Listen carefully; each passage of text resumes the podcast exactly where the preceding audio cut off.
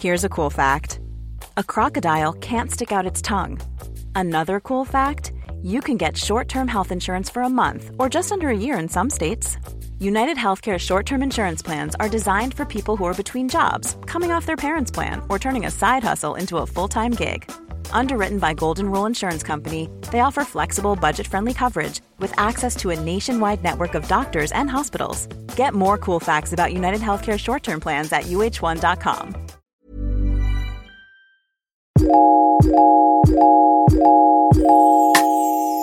Welcome, welcome, welcome to yet another episode of the Bobo and Flex Show. Your faves are back. Like, we are back, bitch. Um, sorry we ghosted we you. you for so long. I know. we really just left. Why are we fuck boys? Are we fuck boys? yeah, literally. we really just ghosted I defended everyone. fuck boys for so long just to become one, I but I think it's justified. forgive us, forgive us. You know, like we'll get better. Um, but we took a break because just capitalism. Um, yeah, mm-hmm. we just had to handle some things which you will find out about eventually at some point. But we are. Or not. I mean, it's also not your business. Why are you one minute in and already being chaotic? Like. We've got to give everybody what they were missing. I know. Is, um, hugs that burn. Kisses that scratch. Right? Um, for everyone who's, for anyone who's new here, or for anyone who's forgotten who the fuck we are, Flex, would you like mm-hmm. to introduce yourself? Yeah, I'm Flex. I'm the Australian voice. I am hmm, 26. I am an Aries. I'm an Enneagram 3. I'm a Myers Briggs ENTP. Mm. I am the the voice that everyone always thinks is angry because I speak really fast. But in reality, I don't really care a lot. yeah, in reality, she's such a jelly bean. Like literally yeah. a little jelly baby. You want me to be angry so bad, but that's not me. Um, I'm here to remind you that um, uh, virtue signaling is real. I know that you're fake altruistic. It's okay to know that you're a bad person that has bad thoughts. Um, and if you're still not critically thinking uh, about everything that you do, um, then that needs to be addressed very quickly. I love it. I love it. Um, hey everyone, I'm Bobo. I'm I'm the voice that everyone thinks is problematic. And I think that's just my Gemini placements coming out. Like some days I'm very chaotic and some days I'm still chaotic actually. Uh, chaos is my middle name. I love chaos. I love, I love mess. I love the drama. I'm a Gemini. I, um, I'm from like a distant planet, but the aliens told me not to tell you all where I'm from. Mm, um, and underneath my skin suit is sometimes a lizard and sometimes a jellyfish. But um, here I am. Here I am. Today is going to be a bit of a chaotic episode. We thought we'd come back with a bang.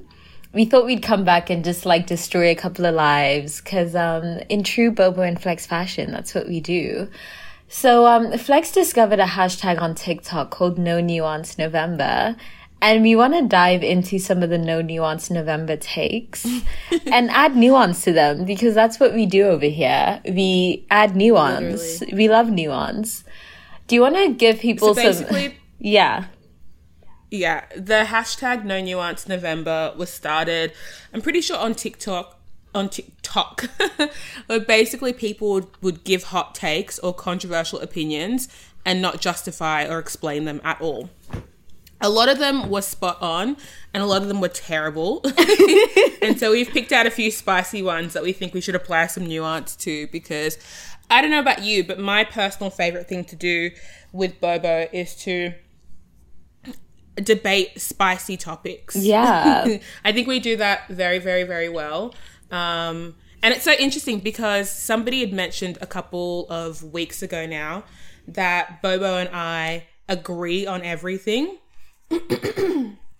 sorry, uh, that Bobo and I agree on everything, which I thought was very strange because when I think about my relationship with Bobo, I think about like chaotic harmony. Yeah, in the sense that that's really what it we- is. That's it. We f- we work and we fight and we labor to get to a point of mutual understanding. It's not necessarily like active. Sometimes it's very passive, but it's not. Um, yeah, we're not blessed with agreeing from things from, ver- from the very start. But I would say that Bobo and I have spent two and a half years learning how to understand each other and learning how to communicate in ways that both of us understand very well. So don't get good communication twisted for um, increased understanding. Yeah. Because good communication is the ability to communicate with the intent of understanding instead of being right. Like being right is so Yeah. overrated. Especially in this new world that we live in where truth has been eroded and there is actually no objective reality because people who vote for Trump live in their own reality and the rest of us live in truth. but should we get started with our first No Nuance November? Yeah, let's do it. Um, let me pull up the one that I really liked.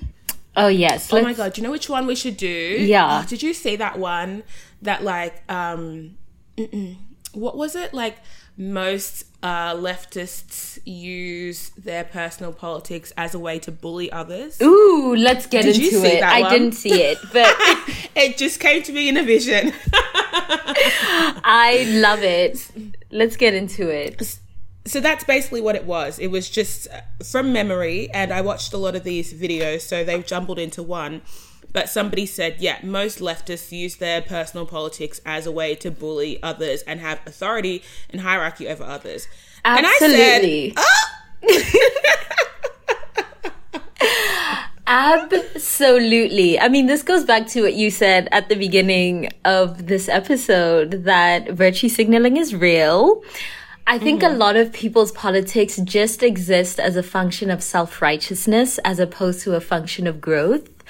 Like, I think before social media, people engage in politics to like learn and grow and just like improve themselves in the world. But now that you can get clout for your politics, people engage in mm. politics as a function of like gaining self righteousness and moral absolutism over people for their own self inflated ego. What are your thoughts on that No Nuance November? It's wild because it hits. Yeah, like, yeah. I can imagine a lot of people who would read that. Sorry, I need to drink some water. yeah, of course. Okay, I'm back. I imagine a lot of people will hear that or read that statement and feel very offended because I recognize that a lot of what uh, left leaning people have been shown um, when it comes to activism is, you know, very assertive, dominant, um, you know, what's the word I'm looking for? Like spear tackling kind of activism where you must get into the room, you must crumble those spaces, you must make everybody aware that what they're doing is incorrect. Yeah. You must fight hard for change. And those things are all fact and they're all very true. But there is such a fine line because I feel like I feel like a lot of us uh, learned our politics from Twitter. Yeah. That's number one And Tumblr, and I literally. fe- and Tumblr. and I feel like a lot of us haven't considered that these thoughts and opinions that we've read aren't fully fleshed out, aren't completely nuanced, and don't um, and don't resonate with every person at every time in every state of being and life. And so we get this air of confidence that we've learned something new that somebody else hasn't, and we want to share it with them. Yeah. But that process of sharing becomes, you know, it goes from altruistic to entitled in three seconds. Because first it's like, I'm doing them a favor, I'm letting them know that this behavior is problematic, this behavior is not good, this behavior would be offensive. And then if the person you're talking to isn't getting it, it becomes a double down, and we layer on harder and harder and tougher and tougher and tougher and tougher. Yeah. Um, and then we lose that nuance, we lose that sense of empathy and it turned into bullying very quickly. I also think Yeah. that obviously there's a lack of respect for people who don't share similar opinions, Mm. um, which is fine. Like, I don't care who you give or show respect to. But Ooh, Um, we should discuss that. yes, uh, but with that in mind, I also feel as though if you there's an, an approach to to learning and to teaching Yeah. and i feel like a lot of people who have strong opinions aren't necessarily equipped to teach um, Yes. or to educate about those same opinions but that's been skewed because we live in a society where the loudest voices get to speak for the longest Yeah. et cetera et cetera et cetera et cetera Yeah. so i definitely hear it and i see it I think also, okay, I just had a thought, and it's a thought I'm having for the very first time. So, like, bear with me. But on this topic, if moral absolutism doesn't exist, then actually, what is the point of politics? Or, like, not politics, what is the point of being woke? Because, like you said, a lot of the times, um, you learn something new and you enter a room and someone says something quote unquote problematic and you take it onto yourself to educate them, to tell them that actually what you said was wrong, this and this and that. But if there is no such thing as moral absolutism, then like, is there a point in striving for our politics to be morally absolute? Because that is what a lot of woke culture is. It is, hmm. I'm right and you're wrong, and I'm going to bully you into being right. But that is a very hmm. like morally absolute way of looking at the world. It's a very black and white way of looking at the world. It assumes that your reality is objective and someone else's is false. But like, if that's not the case, then is everything that we're doing futile? i feel like it comes down to what your motivations are for anything that you're doing Yeah. I feel as though, uh, you know, like you said earlier, being someone who's socially conscious or woke is a tool for clout. Uh, it's a very vain tool that can be used and, and welded by anyone for any reasons. We see it a lot in dating when somebody says they're a feminist or they believe that, you know, people deserve human rights. Yeah. It's like, oh my goodness, wow. Like, this is a, a top tier person. I must. I must jump on. I must get to know. I must slurp them. Yeah, yeah. And that's really basic things. Or similarly, um, if you come across someone who is elderly, who has a view that isn't, you know, extremely racist, suddenly they're put on a pedestal because surely they've come from a time where things were differently. How did they learn to be different? We must reward them. For those of you who don't know what moral absolutism is, because I feel as though it's been a while since we've had a conversation Oh yeah, on morality. with yeah with themes that aren't um that aren't common. So basically moral absolutism is like the belief that what you do and what you say your actions beliefs thoughts are inherently right or wrong Yeah. black or white. It is or it isn't. And so, you know, it's the kind of belief that you know how when people throw those psycho- psychological, when people use those hypothetical situations and they say, you know, uh, what if you were stealing food for a starving what if you were stealing food for a starving family? You know, Yeah. isn't that a good thing? Yeah. Someone who believed in moral absolutism doesn't think the ends justify the means. Yeah. So if stealing is always bad, then even if you stole for a starving family, that is also a bad thing to do. yeah. And so what we're discussing is if if you if your social politics, if your viewpoint on the world is that things are always right and things are always wrong, then is there really a point in being woke? Because it's going to be hard to convince the rest of the world that what they're doing or how they choose to live or what uh, or, or what um, or how they rationalize things is bad. Like, what do we do with that information? Yeah. And then what? yeah. no, I think about this because um, I've been thinking a lot about how Facebook, about how social media has actually just undermined democracy. Because there's no such thing as democracy if there's no such thing as like a shared reality. So mm. Trump supporters log on to Facebook and their timeline is filled with a reality that is literally it's just like hostile to everyone else's reality who's like not white and American and and and not only hostile but also just like incoherent. So a Trump supporter logs onto Facebook and on their timeline they see an article from Breitbart if that's how you pronounce it and the article is the election was completely rigged. The Democrats and the super extreme left wing Black Lives Matter Antifa terrorist organization that's trying to kill you all rigged the votes. like, that is all they see 24 7. So that literally is their reality because the, like we all live on the internet now. Like that's more objective than IRL reality. Mm-hmm maybe I shouldn't consider myself a leftist, but for argument's sake, I log yeah. on to my Facebook timeline and my timeline is filled with like just like articles about black people getting shot by the cops, articles about why the police need to be abolished, articles about how Trump treats women like literal shit articles about rape culture and pedophilia culture in politics and and and.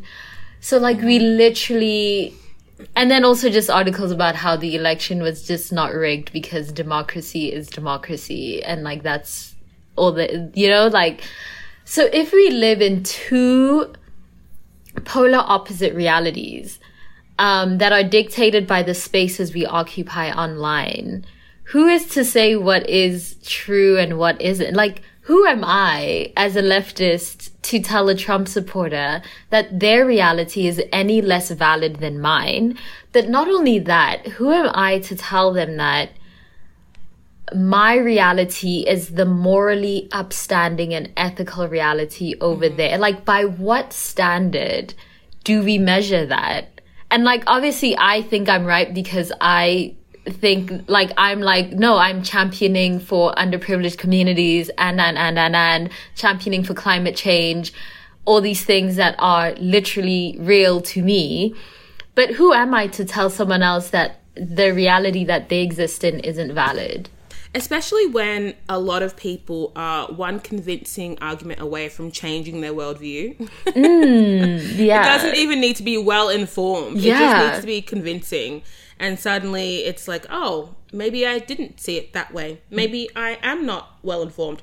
And I see this kind of behavior coincide with call out culture because you know, I think a lot of people are more concerned with making sure that the person who said something or, or, is perceived to have said something or implied something that is wrong, mm. it's more important that they be called out quickly yeah. than educated in a well informed way. So, for example, if you saw um, let's say you saw uh, some person say that they're plant based, right? Mm. A plant based influencer, but you misinterpret that you misinterpreted that for being vegan, and you see them wearing leather shoes, and so you run up and you say, you know, how can you be a real vegan yeah. when you're wearing leather shoes? Instead of looking and seeing that they're plant based, you've uh, assumed that they're vegan and suddenly you're having a redundant conversation yeah. about why this person can or can't wear leather. Yeah. And then it becomes a point of contention and nobody wins. Mm. Now one person's made to feel uncomfortable, one person's made to feel dumb, and then you're left at you're left at a place that's probably more regressive than where you started. Facts. Facts. And I'm in no means a pacifist. I say fight. Let's debate. Listen. Let's argue. Throw hands if you need yeah. to. But also, let's do it in a way that's um, smart and informed because I just don't like. I personally don't like engaging in fights or debates that could be quelled with a simple Google or a yeah. simple question. Oh no, I literally don't. It's That's very jobless. not a good use of your time. Yeah, it's very jobless. It's the most jobless activity. Nigga, pay me like. you want me to do your Googles um, for you, not for free, babes. Honestly, and as somebody who hates being misunderstood, I've definitely had to come to terms with the fact that people definitely see what they want to see. Yeah. And a lot of interactions that anybody has with any person is built on all of their projections onto you first. Mm. So, and I, I know most of us, myself included, I'm not in control of my subconscious or conscious mind enough to not project certain qualities and stereotypes onto people that I see. Mm. I'm prejudiced as fuck in that way. Yeah. So if I see a certain group of people, like for instance, if I go to a work event and um, okay, listen, this is a good one. If I get booked to speak at a work event about diversity um, in the Australian media landscape, and I get to that work event, and everybody in that environment is white, cis, straight, and like, yeah, white, cis, and straight. I'm like, well, now I'm going to think this whole event is a sham because I've projected that an event or an organization with um, uh, with a uh, with a, with diversity on their to do list or on their memo or on their banner will have that reflected in the people that work for them as well. And that might be the case. That might not be the case. I'm also in Australia where you know it things are things are different here. But with that in mind, I've now projected onto the entire experience. And so it just becomes like I get why there's friction between people who have different viewpoints. Yeah. like blah, blah, blah, blah, blah. But also, like, what is your end game? Because I feel like social wokeness is like, it's not useless. It's definitely not useless. Yeah. But I think for the average person, it lacks context. Mm. Yes. Because what do you gather from, let's use person A. Person A is a 21 year old um, cis woman in Australia who has just read um, some critical theory about intersectional feminism yeah. and is acutely aware that a lot of the spaces she occupies focuses on a more white feminism than she's comfortable with. So now she is actively trying to to, to steer the conversation away from the pay gap and into intersectionality. It's amazing. But then look at your friend group, not intersectional. Look at the people that you admire in pop culture, not intersectional. Look at the people that you perceive to be um, aspirational, not intersectional. Look at the characters, quality. Look at the characters, the qualities, the traits, the physical attributes of people you find to be smart, successful, whatever. Not intersectional. So, what is it for? Bitch, yeah. not, not that you shouldn't try, but also what is the context for subscribing so heavily to a viewpoint that doesn't change your behavior? This is why I will like go to the grave saying I'm capitalism's handmaiden because my affinity to critique capitalism isn't from a place of change or, or or want to change currently. Because if it was, I would do a ton of things differently to ensure that my personal behavior was moving. Um, like was moving our lifestyles into a more socialist way of being Yeah. capitalist. I'm not doing that. Yeah. i'm not doing that. But you not the person listening maybe it's somebody you know be mindful of that stuff. When when communicating your social wokeness is purely a tool for some sort of clout or validation and hasn't necessarily manifested in action or change. Because some people hmm. aren't critiquing to critique. It's critiquing to to advocate for change Yeah. change they're not going to have any involvement in then what's the point Yeah.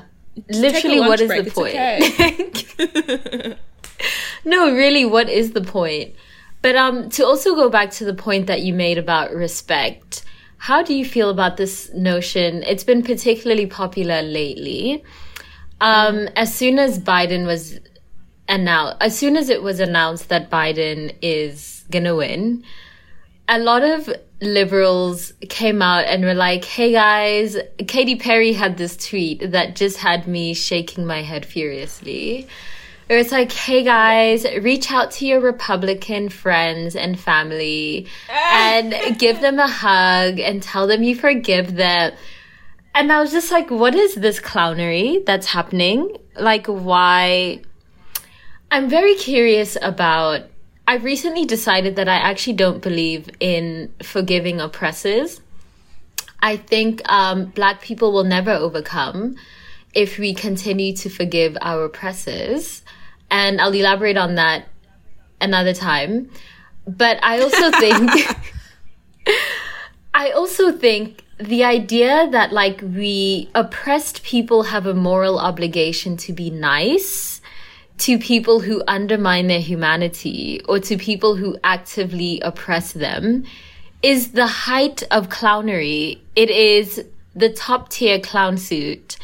And I wonder like where did this come from? Like what are your thoughts on the idea that we must be cordial, civil, respectful, and forgiving of people who view you as less than human and undermine and question your human rights? Like, what is that all about? I love this question. Mm. A big fan of this question. Yeah. Now, I want to put up some parameters because I see a lot of this rhetoric on the internet how, you know, people similar to Katy Perry will be like, you know, reach out to your people with insert political views here, see if they're okay.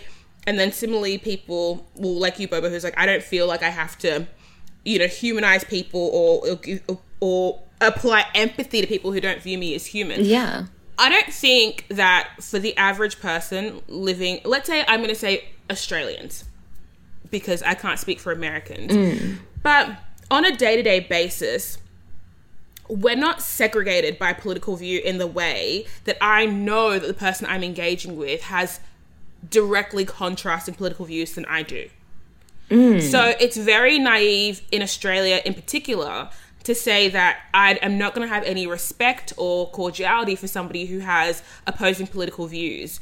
Because as much as people would like to think that we are led and run and governed by political views, it's not it's not the case. Mm. Like I would much I would it would make a lot more sense to me if somebody said I'm not going to engage with somebody who doesn't have a diverse friend group. At least with that it's practical. You can see it, you can mark it, Yeah. and you can move on from there. Or I'm not gonna uh, engage with somebody who um, won't go to certain postcodes or certain because there's postcode hierarchy. What do you call postcodes in America? Zip codes. I'm not going to go to a certain zip code Yeah. because I'm afraid of the people who live there. Then you can be more mindful. But this whole like, if somebody voted for the opposing party, I'm not going to be friends with them, is a very American thing. Granted, when it comes to when I think of that tweet or statement Katy Perry made, go hug your your Republican friends. I'm Yeah. like, ill boring. Yeah. But then I want people to think about their current friend group their their family uh like their family system and be real and tell me that everybody who you engage with and love has progressive views like you do and Yeah, i guarantee yeah. you it's not the case Yeah.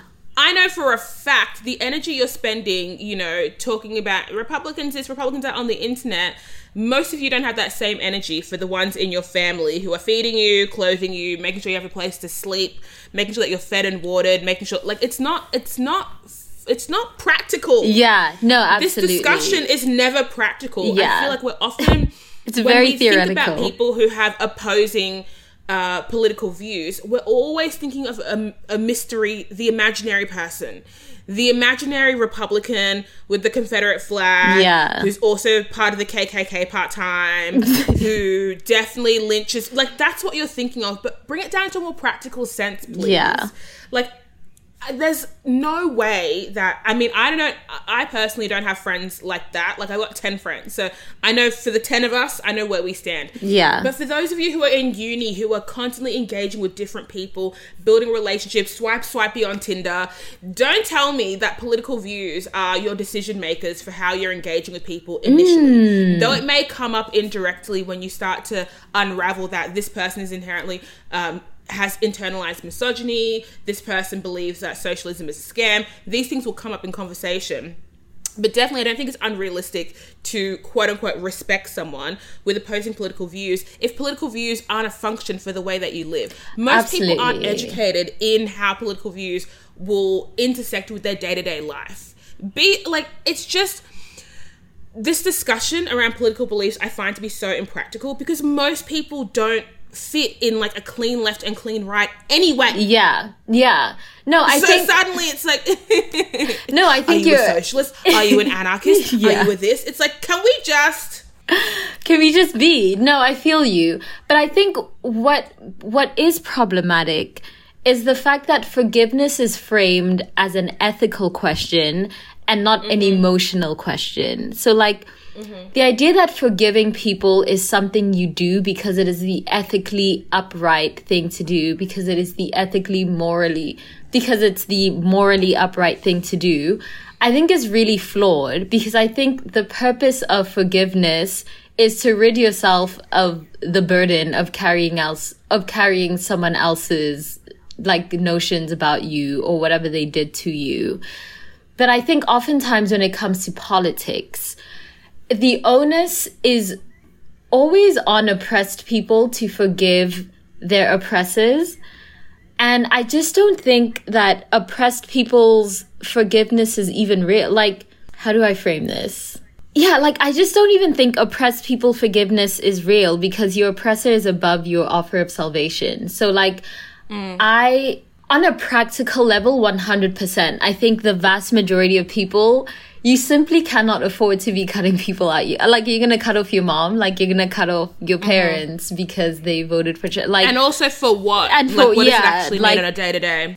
but on like a like when we when we talk about politics and morality i feel like forgiveness is always framed as an ethical question and that is in my opinion uh, just like gaslighting it's really just a tool to gaslight marginalized and oppressed people into like ob- like obeying and going along with the status quo i guess I'm struggling to understand like what is the purpose of forgiveness when it comes to politics?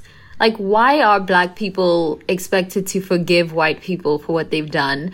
Why are the gays expected to forgive straight people? Like what is the purpose of forgiveness when it comes to politics? And instead of forgiving, why don't we why don't we replace forgiveness with civil disobedience? Like things like that. Yeah, forgiveness in in relation to politics is like respectability propaganda. It's Facts. who's it for? yeah. It's definitely for the person who did the thing wrong. Who wants to Exactly. feel better about it. Exactly. There's no mutual benefit. I spoke about it in my other podcast, uh, Flex's semi-factual history lessons. Yeah. About forgiveness is definitely it's A definitely a tool that people wield over you Yeah. to absolve them of any hurt or pain that they've put onto you. It's definitely because anyone will tell you forgiveness, like the definition of it, especially, is to make a conscious and deliberate decision to um, release any feelings of animosity over someone. Who is Mm. Yeah. that for? I'm quite Yeah. happy with these feelings of animosity. That's comfortable for me. Consciously releasing them so you can sleep comfortably. I'm not interested. yeah, like But also, what do I feel mean? like I feel like if you're choosing to like this idea.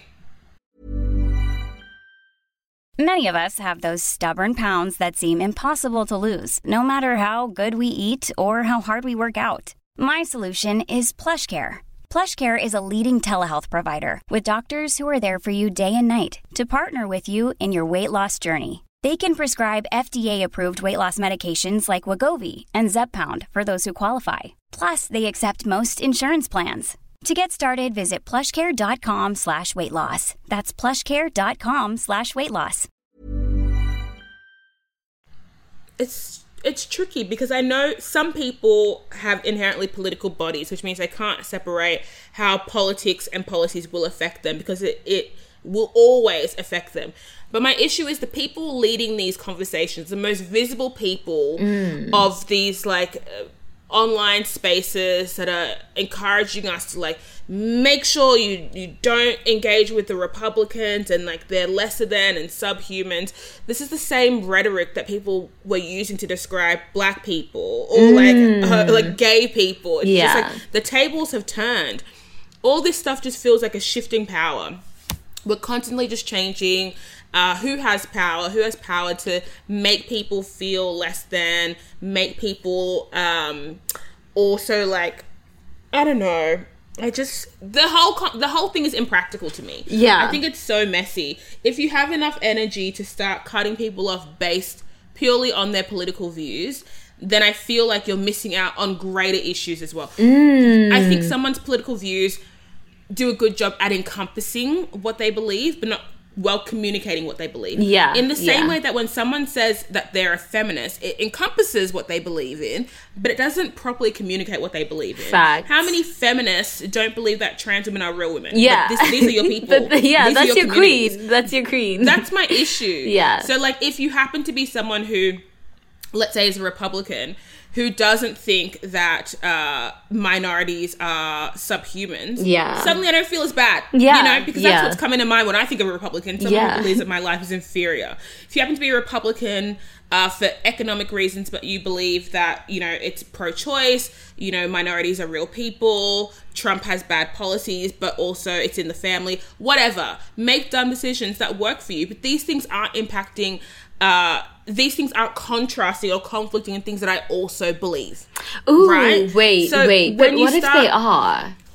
What if? Well, when if they are, absolutely, but you don't know that based on someone saying that they're Oh, liberal okay. or not. Okay. Right? I Like, see it's what this dumb mean. thing that we've assumed that everyone who says that they're progressive and left leaning has compatible belief systems, and they don't. Mm. I met a ton of leftists who start to say really sus things when it comes to immigration, refugees, and I'm like, ah, Yeah. Is it? Yeah. is it like I was reading a tweet the other day that said that if your if your policies or your um if your policies or the like direction you want for humanity isn't accessible by people in the lower class, then it's not progressive. Yeah. Yeah. And I was like, oh yeah. That's- Like I feel like a lot of like when we start speaking about leftist politics, theories or whatever, it gets so academic so quickly that I'm like, but in Yeah. a practical sense. Like mm. let's think practically. Like how does this change someone's life from today or tomorrow?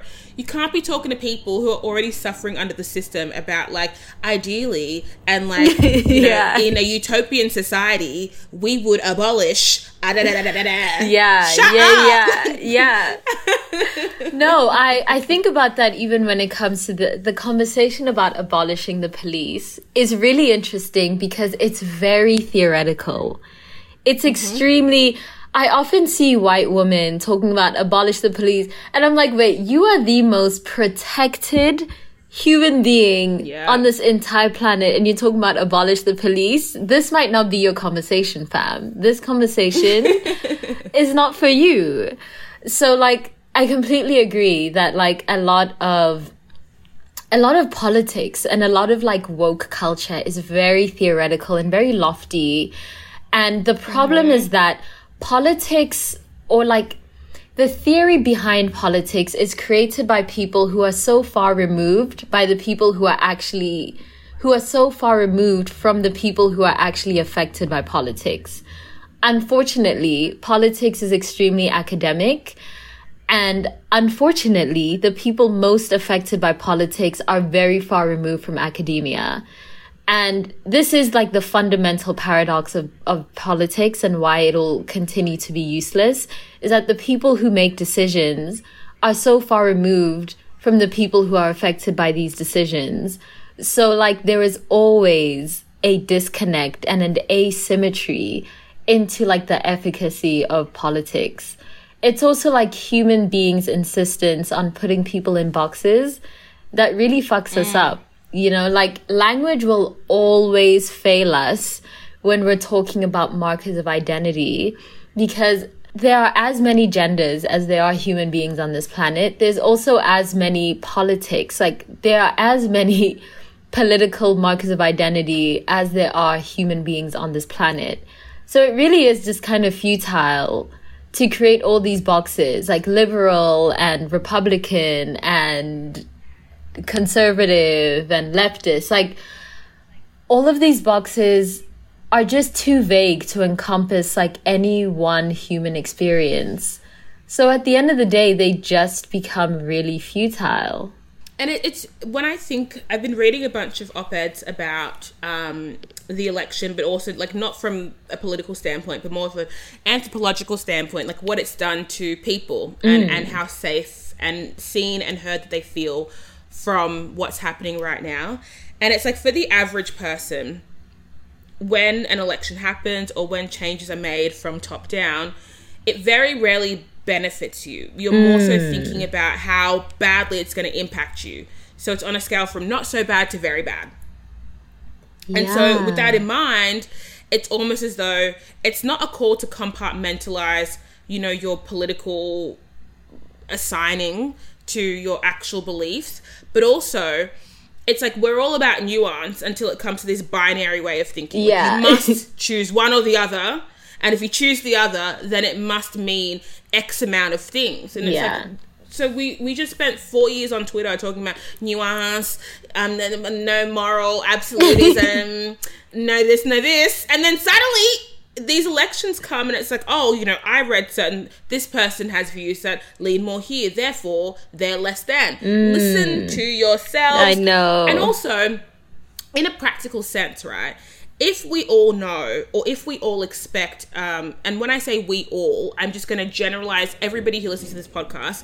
If we believe that our government will truly never really do anything that's completely in our favor because it's a business what they're doing, Yeah. and they have their own priorities, their own agendas, their own objectives.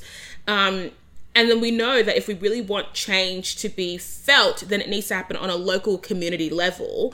What's where is the push for that? Yeah, that's the thing. if Yeah. we, it's like we keep reconciling these two very incompatible thoughts and being disappointed every time. Yeah.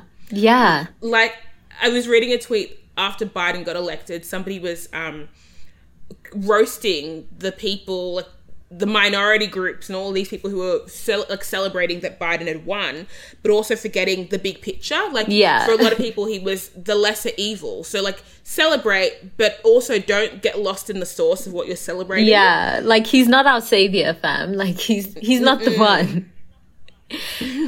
Which He's not your executioner. Yeah, But it's like- like, you'll still be sitting in the backs with the vermin. literally And the ca- literally which Oh, brings gosh. us to um this other new no nuance november take that i really like there is Mm-hmm. no such thing as a good politician as even if they Mm-hmm. go in with admiral intentions the system corrupts them what are your thoughts on this Mm.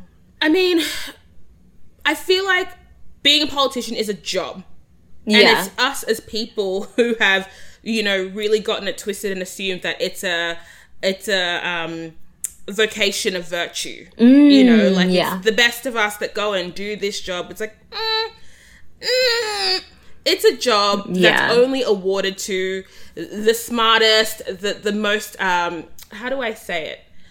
Like I'm trying to find the words like communicate this concisely. The point is, it's a job, and I'm not con- and I'm not surprised when anybody behaves in a way that prioritizes the job Yeah. and our country as a business. yeah I think it's very naive of us.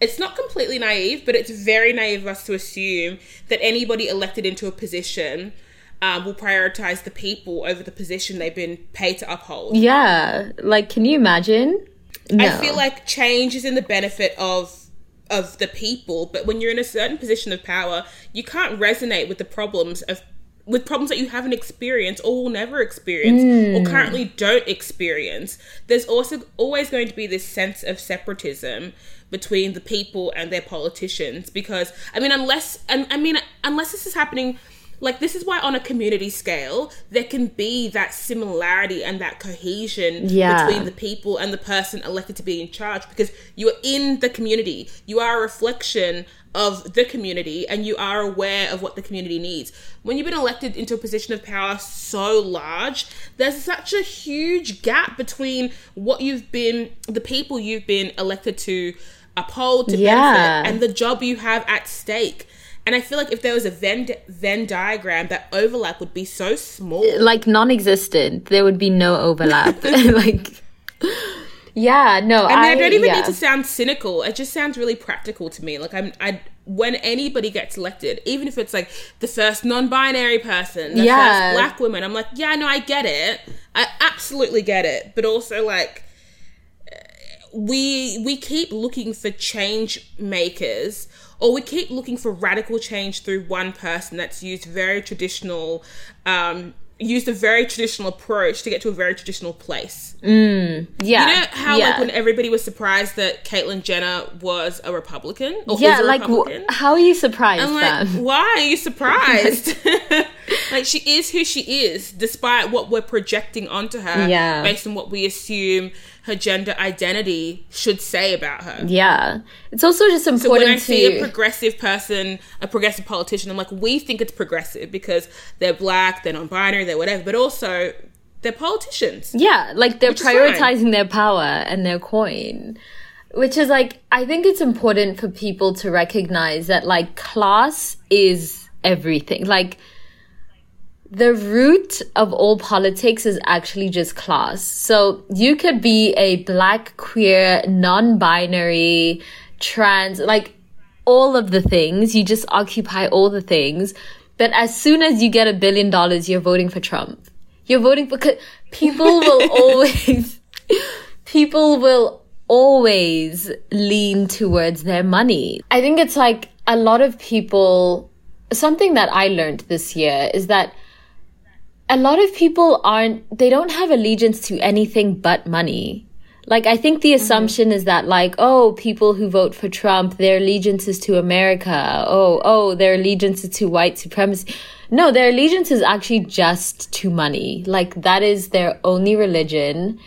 And that's all there is to it. So, like, of course, Caitlyn Jenner is voting for Trump. Like, of course, 50 Cent is voting. Of course, Lil Wayne is voting for.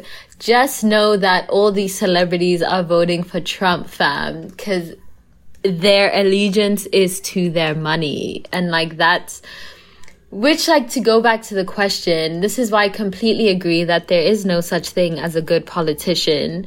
Because the premise of politics is white supremacist patriarchal capitalism. Like, that is the foundation on which everything political and social and economic is built. So you could put anyone in that position and they will have to be a white supremacist patriarchal capitalist because that is what the job demands of them. Like, Kamala is literally a cop. She is a whole cop and she's going to continue to be a cop. Kamala round these niggas up Harris. She's going to ah! round the niggas up. like, that's what she's here to do. Like, this is the role she's occupying. And for, for people to have this expectation that like, oh, she's a black woman. She's gonna liberate. No, she's gonna lock you niggas up immediately on site. She's rounding everyone up. You're going to jail and then you're going to prison.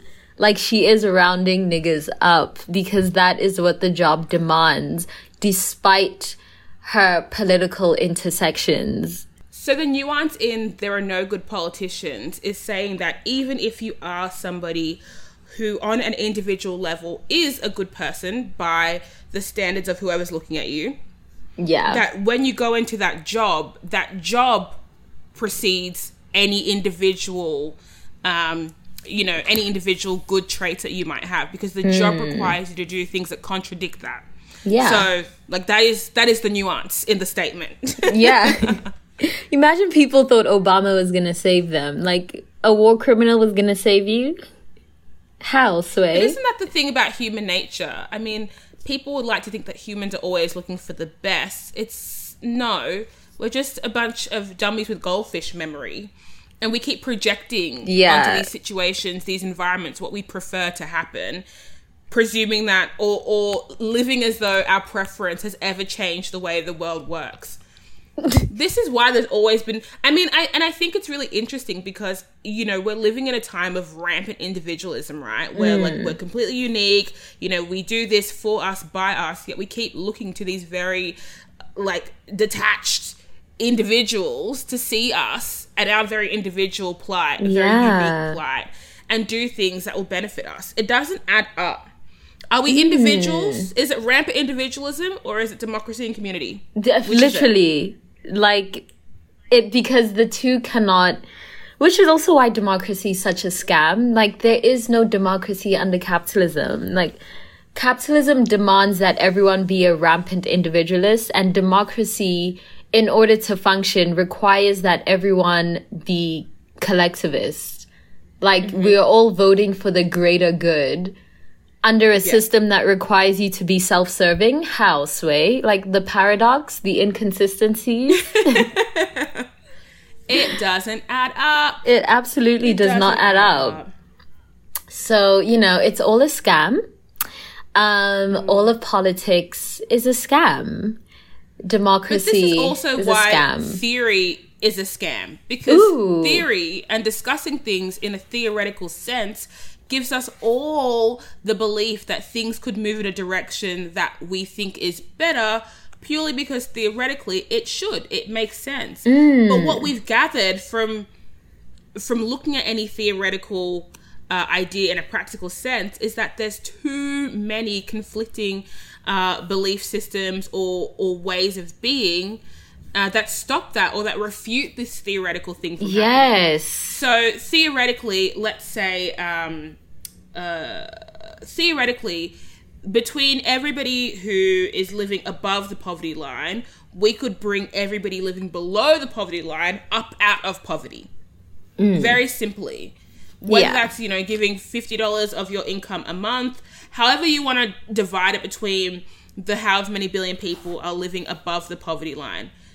In theory, amazing. In Yeah. a practical sense, it now begs the question there's more nuance between above and below the poverty line. If I'm one rung above the poverty line and I'm still using food stamps, I'm still on government benefits, I can't afford to pay for the bus to go to work, but I can afford to, you know, uh, eat today, does that make me equipped enough to help somebody who's one rung below me elevate in Right, society? And now all the you now all this nuance in our individual ways of living starts to contradict the greater the greater mission Bitch. of bringing everyone above the poverty line. Bitch, you above. Like- so give some what you have for those below. I think in the theory, other somebody would have done it for you. Yeah, like, but that's also the scam is that no one is aware of where they are in terms of class. So, like, Yeah. middle class people think they're broke bitches. Yes. It's like broke bitches think they're peasants. Peasants Yeah. think they're homeless. Like, it is Yes. madness. and it's mm-hmm. all the scam of secrecy. Like, this, the way Yeah. that we shroud politics with secrecy is intentional. It is by cultural design. I was seeing the way that like before the election, everyone was like, vote, make sure you go out and vote. And I was just annoyed by the fact that no one had the balls to say who they were voting for. And it is uh-huh. that secrecy that maintains white supremacy because your faves mm. will be like, I went out and voted. As if they didn't vote for Trump, nigga. Like, don't. Who did you vote for? Like, we need to, we need to start forcing people. no, we need to start. Like, I will pistol whip you right now if you don't say who you voted for. Like, we will fight on site. We need, we, no, we absolutely need 100% transparency. I think a reason why a lot of people are shook about politics is because virtue signaling is so real and so high. A lot of people are out here virtue signaling as liberal for clout, cough, cough, all the celebrities and then going out to vote for Trump because that's what actually benefits. No, 100% transparency, bitch. When you get to that poll, you take a picture. Take a selfie. Yeah. Go with your MAGA hat, with your full chest. Like, yeah, no, no more.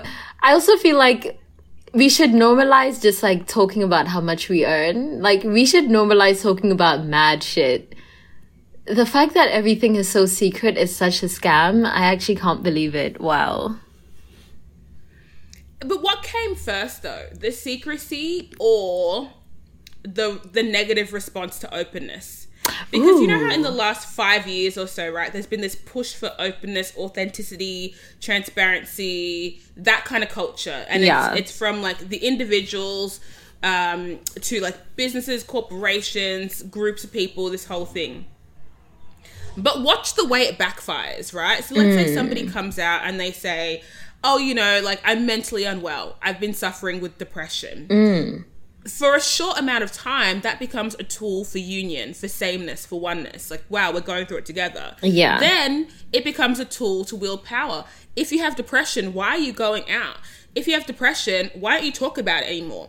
If you have depression, you know, how come you you have enough time to make money uh, going to work, but you don't have enough time to volunteer, whatever? If you have depression, why haven't? And then suddenly it becomes a, a marker for your behavior and identity, Right. and then it backfires. Right. All these companies who are like, we're going to be so transparent about what we're doing, and then pull up for change happened where you had to disclose how many, how diverse your workspace was, and then it was it was quiet. Yeah, now It it's was crickets.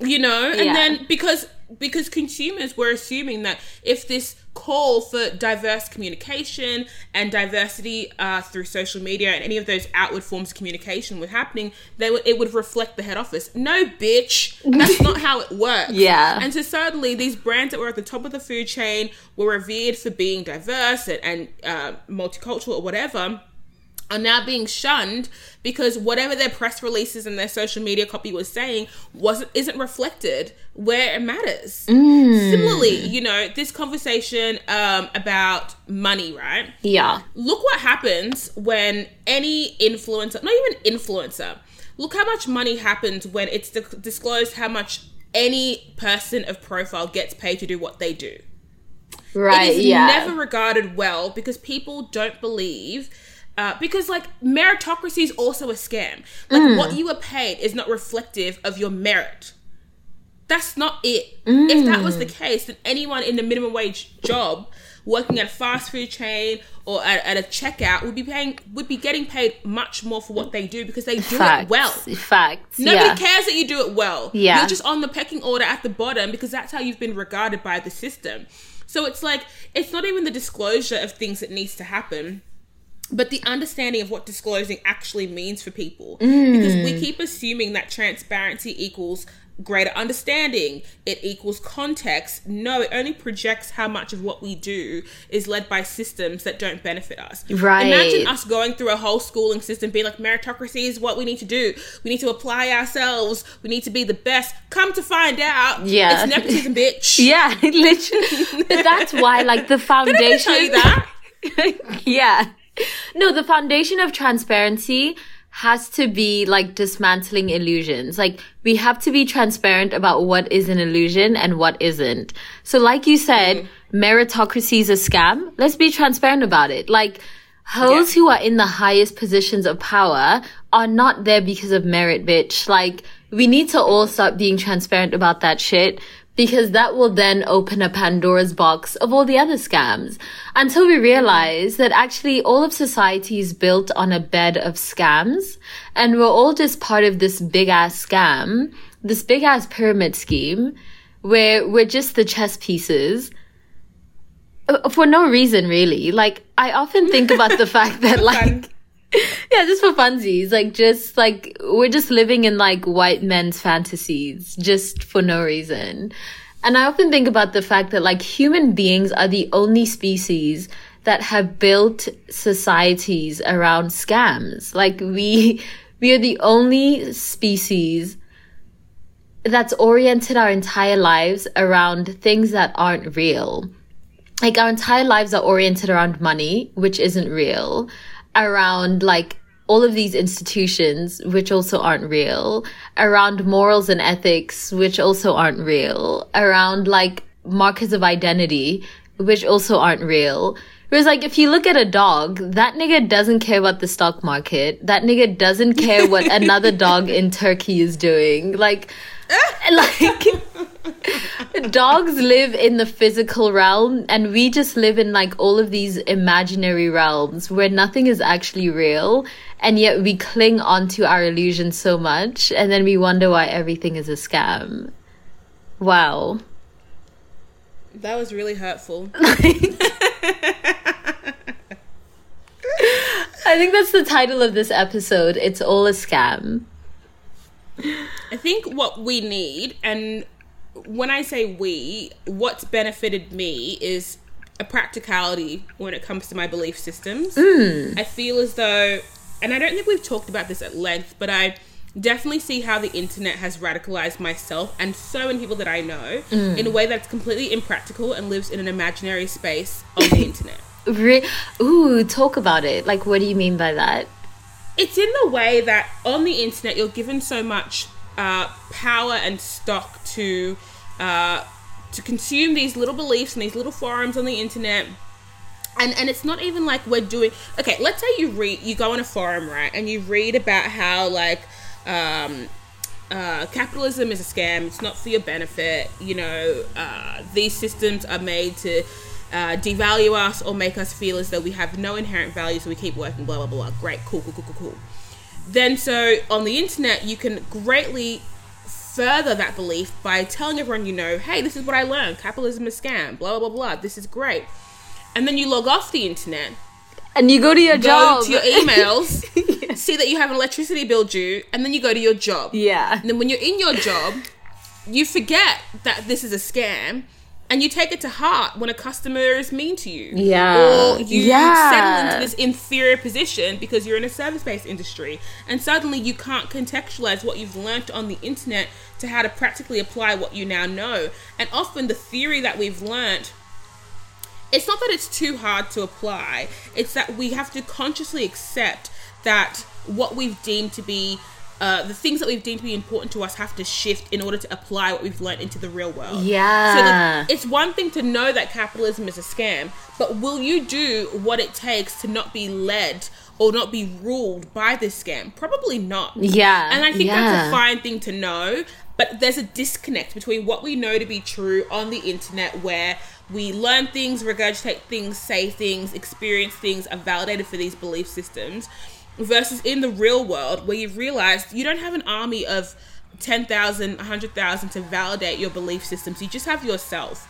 And you need to have the vocabulary, the determination, the endurance to see that belief through. And you probably don't, and you probably won't. and so for me, mm. I've been trying yeah. to bridge the gap between the things that I think I believe in deeply and, and ensuring that that transcends when I'm in a physical space How do you do that? The, the step for me, like for for me, I think like race relations are, are take precedence over capitalism for me. Like I'm not doing shit all about capitalism. That's yeah. not my business. Yeah. race relations, I feel like I can do something about that. So when I walk into a space, let's say a new job, right? That's touted this like diver- like oh, good example. So I was invited to this event, right? This like char I don't know if it's not a charity, but like this an art initiative for to create, you know, spaces for artists um uh, in Sydney to have events. Due to Corona, we've had a lot of venues shut down. So like these these people who've created this this space so artists can come in, have events, we can celebrate them in a small group, we can promote them, we can keep their careers going while we suffer through this really like, you know, limbo state, right? And so in a lot of the, the copy of, of the emails they're sending, it's like, you know, it's diversity first. We're trying to uplift and elevate the artists who need it the most. Uh, we're creating a safe uh, space for discussion, for art, for all this stuff. Just real internet fucking lingo. So you assume when you get to a space like this, it'll be like minorities, it'll be people who are here to have, you know, uh, critical discussion, Right. People who have a good understanding of what the industry is like, how it's changed, who's been affected by the industry, ensuring that the people who are allowed to come to this event are representative of the industry at heart. All of these things, right? So I'm thinking good stuff. At the very least, ethnics. At the very most, like, you know, just like a, a you know, I was expecting big things. Anyway, Yeah. I get to this event, and I am the only visible minority, oh wow. along with the guest that I bought, who was also a minority. Yeah. This whole room, while there was only oh, and the person that was the artist, of course, was you know a minority. Yeah. So we've got two black people and an Asian. So I walk into this space, and granted, it's it's COVID, so you can only have twenty people or whatever. And of the twenty people, tell me why the majority are white. Not an issue to me, Yeah. but I would say eighty percent of the people there are over the age of fifty. Wow. I'm sorry, Wow. this was meant to be like young people, the artists who've been affected the most, the up and comers, you know, the people who are responsible for building the culture uh, in Sydney, like these, a creative scene. And I'm seeing 50 year olds. No worries. The venue itself, I assumed, would be in a space that was made for music, or you know, so it'd be like a bar, a, you know, a hall, whatever it was.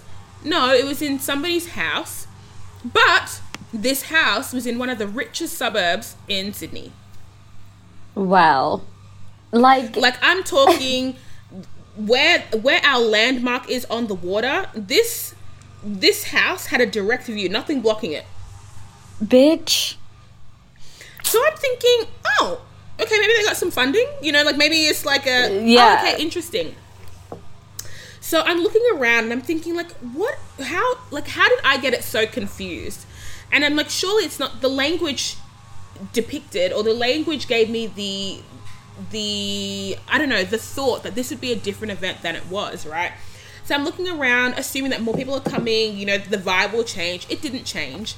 So basically, we get to like the interview portion of the night where the artist, the black artist, black Australian artist, was being interviewed by this white man. Not an issue. Again, these things aren't issues. Tell me why the conversation leads very heavily into hasn't it been hard for you being an immigrant? He wasn't. Um, when are you going to make the change to moving to America where you'll be, you know, where your music will be embraced better? He's not planning to. How many? a woman in the crowd. Uh, init- as soon as we sat down and and the artist was was uh was introduced to us, she yelled, "Yo yo yo, bitch!" Oh my Tell me why, when it calls for question time, the first question that was asked to this black Australian artist was, How many grills do you have? Wow. Tell me why. Wh- Like, Like, so, and then I'm like, Gosh, this is. This is what I'm here to do. Like, it would be remiss of me to go through this whole event and not say shit. yeah. So, what did I do? I said shit. I said, How was it not- received? what I'm not trying to do is confront the organizer and say what you would explain to me versus what this is is is not compatible because I'm not trying to be attacked in this lady's home Right. about the inconsistencies. So I penned an email and I said I listed everything: the yo bitch, the grills, the inconsistencies in the not not only the inconsistencies in the event that she pitched versus the event that happened, but her insistent, incessant um, critique of Australian media and how she spent the last so many years in America and she's seen how progressive it is and Australia is so backward. Blah blah blah. You make a space to to elevate young artists and Yeah. your whole invite list is over 50 what the fuck do you mean How? Yeah, no. Mm-mm. I mentioned the interviewing style about how it was very, very. Um, oh, what's the word that I use? It was just. Actually, let me pull up the email. Okay, yeah. I said the interviewer was very asking very presumptuous questions about race and upbringing while using a very American lens to contextualize this guy's very Australian experience. He was very out of touch. Um, oh, and the fact that like when it got to the actual performance, the majority of people were on drugs or drunk, Oh and they God. were like dancing on the artist. Just the whole thing was a mess. Just a mess. And so when I got the when I got the response, I said they were appreciative of the feedback. And then, you know, in regards to the woman who yelled about the grills and the yo bitch, you know, like we've already said that, you know, that was disrespectful. We've addressed her. And then the moderator of the conversation, well, you know, he's a white man. And, you know, they have the best of intentions sometimes, but, you know, it, they can be out of touch. In my head, I was like, if these are the people that you invite to represent your event with all these themes and priorities you have in mind, please ensure that you back them. yeah. Do you know what I'm saying? Yeah. Like the email that I wanted to receive was not the one that I got. I didn't want a, a, profuse sorry. I wanted an acknowledgement and double down. Say that you stood by it because Yeah. what I'm thinking is like you were just banking on the fact that nobody would say shit, so you could just keep running these events and having this really warped view of what it is to support someone or whatever. And then so we ha- we have this back and forth email about how I'm like, no, like it's not good enough. I'm not gonna come to another event. I'm not gonna like publicly like take the time out to coach you through what should or shouldn't be happening. Yeah. Because this should happen if you plan to do an event that's for diverse fucking people. I said this is where this these are the hills I'm gonna die on. Yeah. Like I'm not trying to like dismantle a system. I'm trying to make sure the individual interactions I have with people align with their politics and my politics. Like I can't be doing this whole like the amount of people I see, especially my peers in like media and stuff, who are always like, you know, like suck misogynist people, suck people who use us for tokens or whatever.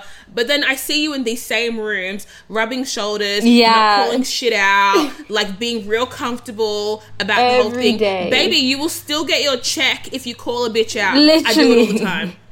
I do it all the time. I think that's know? like that's so important for people to know though. Like you will still get your check even if you're not a fucking just a mat for everyone to walk over. Like Yeah. Just say something. At the very least. At, at the very least because what I'm more afraid of than not is someone is is being in those environments, not calling it out, the person getting called out in future and using me as a political pawn and saying, "Well, she was there, she yeah, yeah."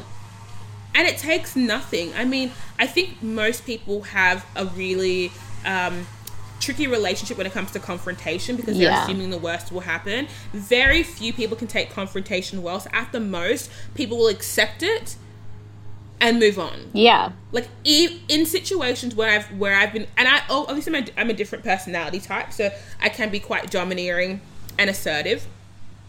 But say in whatever tone you want to, it's just not even like I'm not even advocating for people to say shit, but if like I'm sick of this like online we virtue signal we say we're going to do things we're calling out companies we're you know we're, we're, we're canceling people. But then in these physical spaces where it matters the most where it's impacting yeah. your life the most suddenly we're quiet. That's i hate that. Problem. it's really frustrating. Yeah. So like i'm not saying be a warrior but be consistent for your play or move over. Yeah. Because what i'm really. seeing is when i see when I see people taking up space in these conversations, I say I don't need to take up the same amount of space. Yeah. You know? Like yeah. we don't need six vocal people breaking their back for the same cause if the majority of us have ties to that organization and can say shit. Mm. Do you know what I mean? Like it takes nothing. Yeah. And also the other thing that I want to mention is if you're in a position where you're calling somebody out, especially these corporations, you need to stand your ground. Yeah. The amount of conversations I've had with people, especially on the, let's say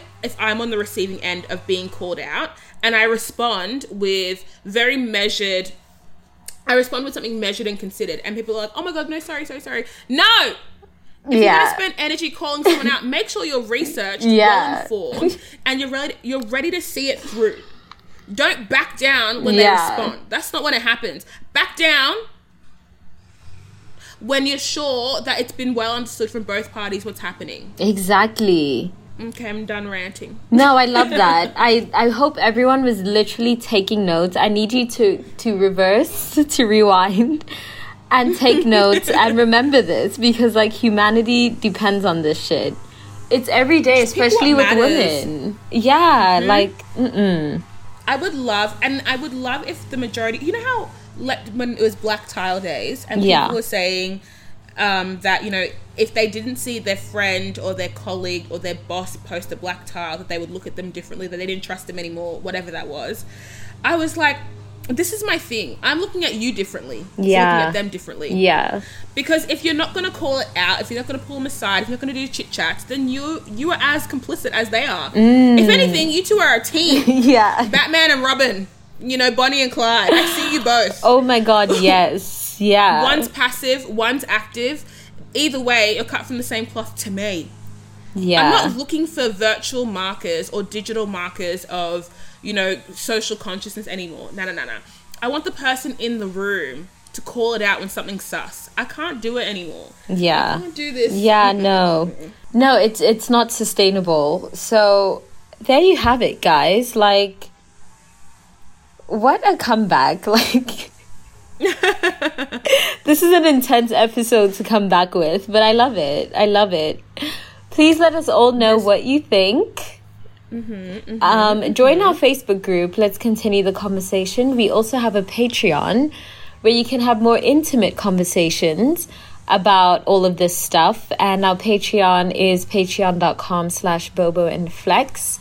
That is where you can listen to ad free episodes as well as join a community of lizards and aliens who are just really incredible and have conversations. Follow us on Instagram, on Twitter, Everything is Bobo and Flex. All the links will be in the description box below. And we'll catch you next time. Bye. Bye.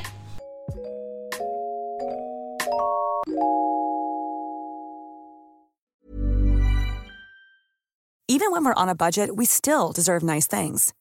Quince is a place to scoop up stunning high end goods for 50 to 80% less than similar brands. They have buttery soft cashmere sweaters starting at $50, luxurious Italian leather bags, and so much more. Plus, Quince only works with factories that use safe, ethical, and responsible manufacturing. Get the high-end goods you'll love without the high price tag with Quince. Go to quince.com/style for free shipping and 365-day returns.